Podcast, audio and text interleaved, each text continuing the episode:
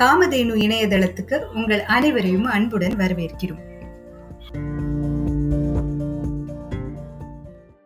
காமதேனு இந்த வார தலையங்கம்: ஆசிரியர் நியமனத்தில் அரசுக்கு ஏன் தடுமாற்றம்?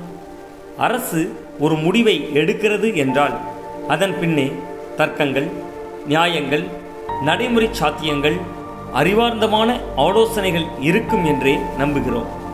ஆனால் பல தருணங்களில் அந்த நம்பிக்கை பொய்த்து விடுகிறது.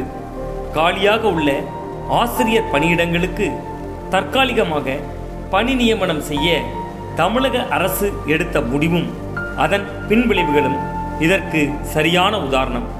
இடைநிலை ஆசிரியர்கள், பட்டதாரி ஆசிரியர்கள், முதுகலை ஆசிரியர்கள் என 13,331 ஆசிரியர் பணியிடங்கள் காலியாக உள்ள நிலையில் அவற்றை நிரப்ப தற்காலிக ஆசிரியர்களை நியமிக்க அரசு எடுத்த முடிவுக்கு ஆரம்பத்திலேயே எதிர்ப்பு எழுந்ததில் ஆச்சரியமில்லை.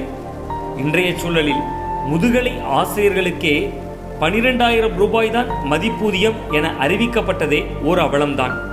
அதையும் தாண்டி ஆசிரியர் தகுதி தேர்வில் தேறியவர்களுக்கும் முன்னுரிமை, இல்லம் தேடி கல்வி திட்ட தன்னார்வலர்களுக்கும் முன்னுரிமை என்று கூறப்பட்டிருந்தது பல ஆண்டுகளாக ஆசிரியர் கனவில் இருந்தவர்களை வேதனையில் ஆழ்த்தியது. ஆசிரியர் நியமனத்தில் அந்தந்த பகுதியில் உள்ள பள்ளி நிர்வாகங்களே முடிவெடுக்கலாம் என அறிவிக்கப்பட்டதும் குழப்பங்களுக்கு வழிவகுக்கிறது.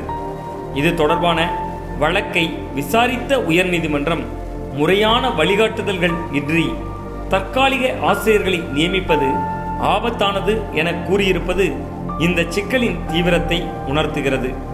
ஒரு வழியாக இந்த அறிவிப்பை அரசு திரும்ப பெற்றுக்கொண்டது ஆறுதல் அளிக்கிறது.